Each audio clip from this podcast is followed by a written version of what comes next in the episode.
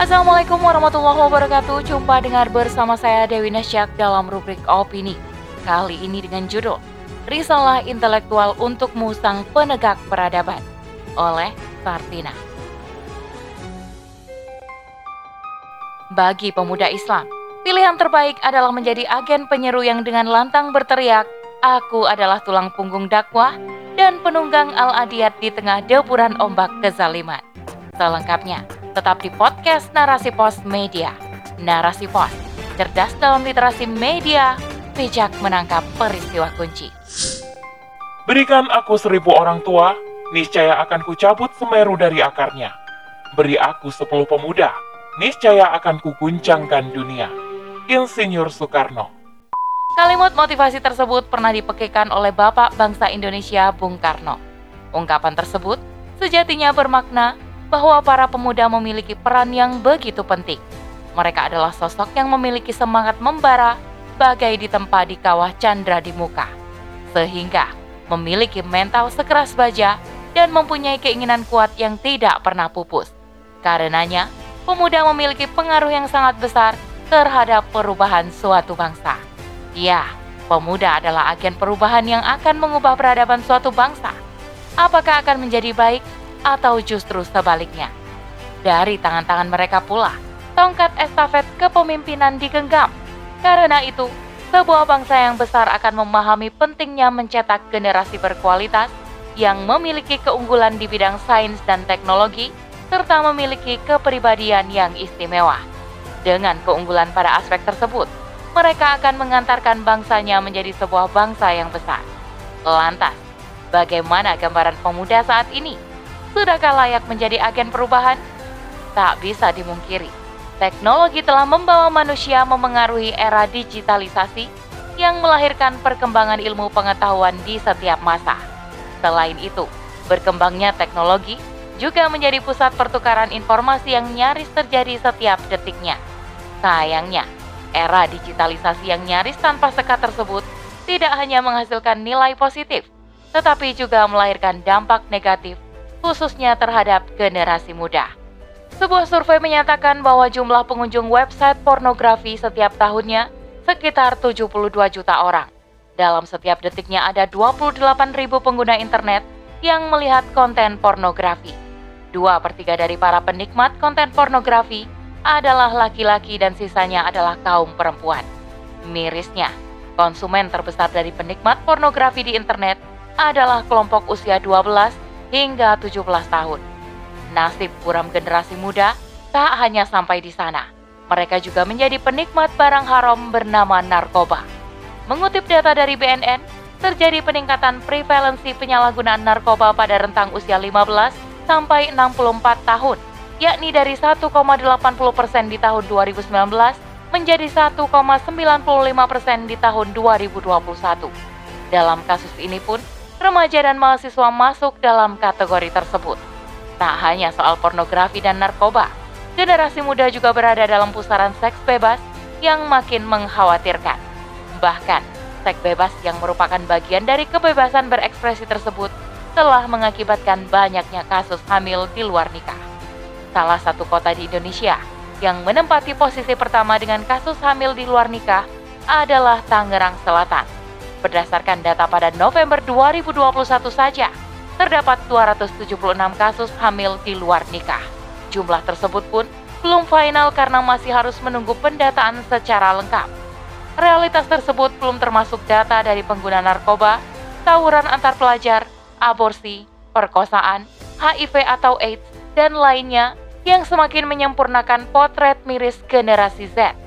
Melihat fakta tersebut, patutlah setiap orang mengelus dada, prihatin, dan berduka. Bagaimana tidak, mereka yang seharusnya menjadi cikal bakal pemimpin masa depan, kini terperosok dalam kubangan kehidupan liberal tanpa batas. Walhasil, generasi saat ini bukannya menjadi motor penggerak perubahan, tetapi justru menjadi agen kerusakan dan kemaksiatan. Ibarat sudah jatuh, masih tertimpa tangga pula. Tampaknya itulah perumpamaan yang tepat untuk menggambarkan kondisi generasi muda saat ini. Setelah mereka dijerat paham kebebasan yang menyebabkan terjadinya degradasi moral, mereka pun dimanfaatkan oleh kapitalisme demi kerakusan bisnis industrinya. Jadilah generasi muda sebagai kaum pembebek yang mengikuti semua arahan dan skenario yang memang sengaja dirancang untuk mematikan pola pikir kritis para pemuda. Tanpa sadar, para pemuda pun diarahkan menjadi penjaga industri para kapitalis. Kapitalisme terus menjerat generasi muda atas nama globalisasi untuk menjauhkan mereka dari Islam dan identitasnya. Setidaknya, ada tiga strategi yang dilakukan para pengemban kapitalisme demi membuat pemuda berdiri sebagai benteng pertahanan industrinya. Pertama, jeratan lifestyle. Cara terhalus menghegemoni pemikiran para pemuda adalah menyerangnya dari sisi budaya atau culture strike. Strategi ini akan berimplikasi pada degradasi akhlak para pemuda. Lihat saja bagaimana industri mereka di bidang food, fashion, dan fun telah berhasil mengalihkan pikiran generasi muda saat ini. Mereka hanya berfokus pada urusan kesenangan, makanan, dan gaya hidup tanpa mau direpotkan dengan urusan umat, agama, apalagi halal dan haram. Industri tersebut pun pada akhirnya membentuk sifat konsumtif, hedonis, dan konsumerisme di kalangan generasi muda. Padahal, pola konsumtif tersebut hanyalah menguntungkan korporasi karena semakin mendatangkan cuan bagi mereka. Lambat tetapi pasti, prioritas hidup generasi muda pun berubah arah. Konsumerisme dijadikan indikator kesuksesan, bukan lagi pada tingkat ketakwaan. Semakin mampu membeli dan memiliki barang-barang branded, maka akan semakin mengangkat status sosial seseorang.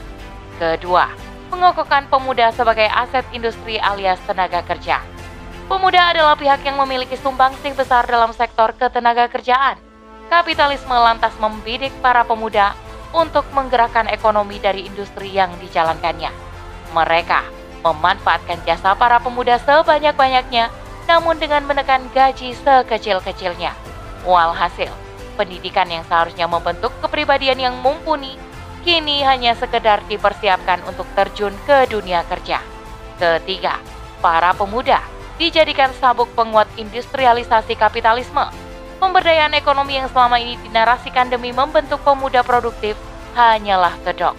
Para pemuda hanya dimanfaatkan skill dan tenaganya demi keuntungan korporasi semata. Mereka dituntut produktif dalam sektor-sektor industri dengan dalih untuk menunjang pertumbuhan ekonomi negara. Di satu sisi, keahlian dan tenaga mereka diperas sebagai penggerak industri kapitalis namun di sisi lain, mereka pula yang menjadi target pasar untuk membelinya. Hal ini bukanlah pemberdayaan, tetapi pembajakan pemuda untuk menjadi budak industri kapitalisme. Faktor-faktor tersebut semakin membuat para pemuda muslim kehilangan kesempatan untuk memperoleh maklumat perubahan sahih yang berasaskan Islam.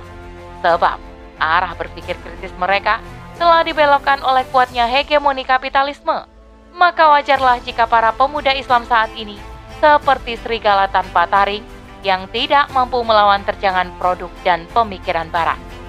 Sadarlah wahai pemuda, realitas pemuda saat ini menunjukkan bahwa mereka sedang tidak baik-baik saja. Mereka diserang dari segala arah agar potensi sebagai motor penggerak benar-benar terkubur. Para pemuda telah terjerat gaya hidup kebarat-baratan dan menjadikan prioritas hidupnya hanyalah tentang dunia.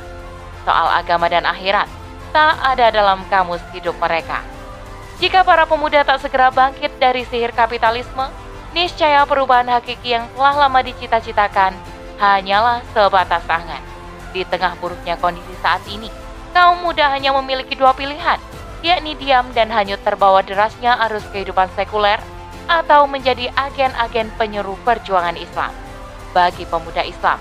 Pilihan terbaik adalah menjadi agen penyeru yang dengan lantang berteriak, Aku adalah tulang punggung dakwah dan penunggang al-adiyat di tengah deburan ombak kezaliman. Sebab, jika para pemuda memilih diam dan berdiri di zona nyaman tanpa mengungkapkan visi misi perjuangan mereka, maka bagaimana mungkin kebangkitan Islam akan terjadi?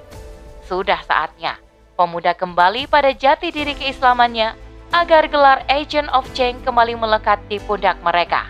Lantas, bagaimana sejatinya karakter pemuda Islam yang akan mengembalikan marwah agama ini?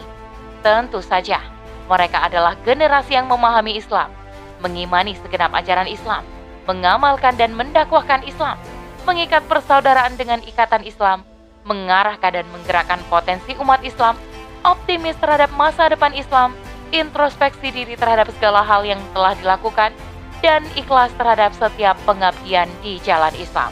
Apabila karakter tersebut kembali melekat pada pemuda-pemuda Islam, maka perubahan kebangkitan dan kejayaan Islam hanya tinggal menunggu waktu. Pada setiap zaman, pemuda merupakan ujung tombak yang memiliki peran dan andil besar dalam Islam. Karena itu, Islam menempatkan pemuda sebagai aset berharga yang dijaga, yang dimuliakan, dan yang diberdayakan demi kepentingan dan keselamatan peradaban di dunia maupun di akhirat. Bentuk perhatian terhadap kehidupan pemuda bahkan sudah dilakukan saat mereka berada dalam kandungan ibunya. Islam, dengan seperangkat aturannya yang paripurna, telah menjaga kehidupan para pemuda dan masyarakat yang berada di dalamnya agar terhindar dari segala bentuk perilaku menyimpang. Tak hanya menjaga dari perilaku menyimpang, Islam bahkan menutup semua pintu-pintu kemaksiatan.